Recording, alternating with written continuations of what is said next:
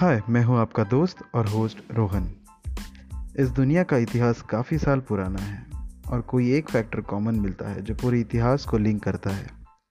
जैसे कि नदी। आप देखेंगे, सोनी अपने प्रेमी महिवाल से मिलने के लिए चिनाब नदी पार करके गई थी। फिर की बहन को तो मूसा भी नदी में ही मिला था।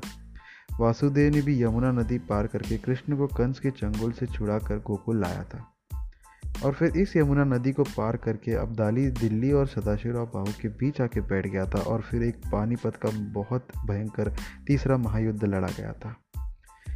है ना इंटरेस्टिंग आइए मेरे साथ और सुनिए ऐसे ही रोमांचक इतिहास की कहानियाँ। मैं हूँ आपका दोस्त और होस्ट रोहन।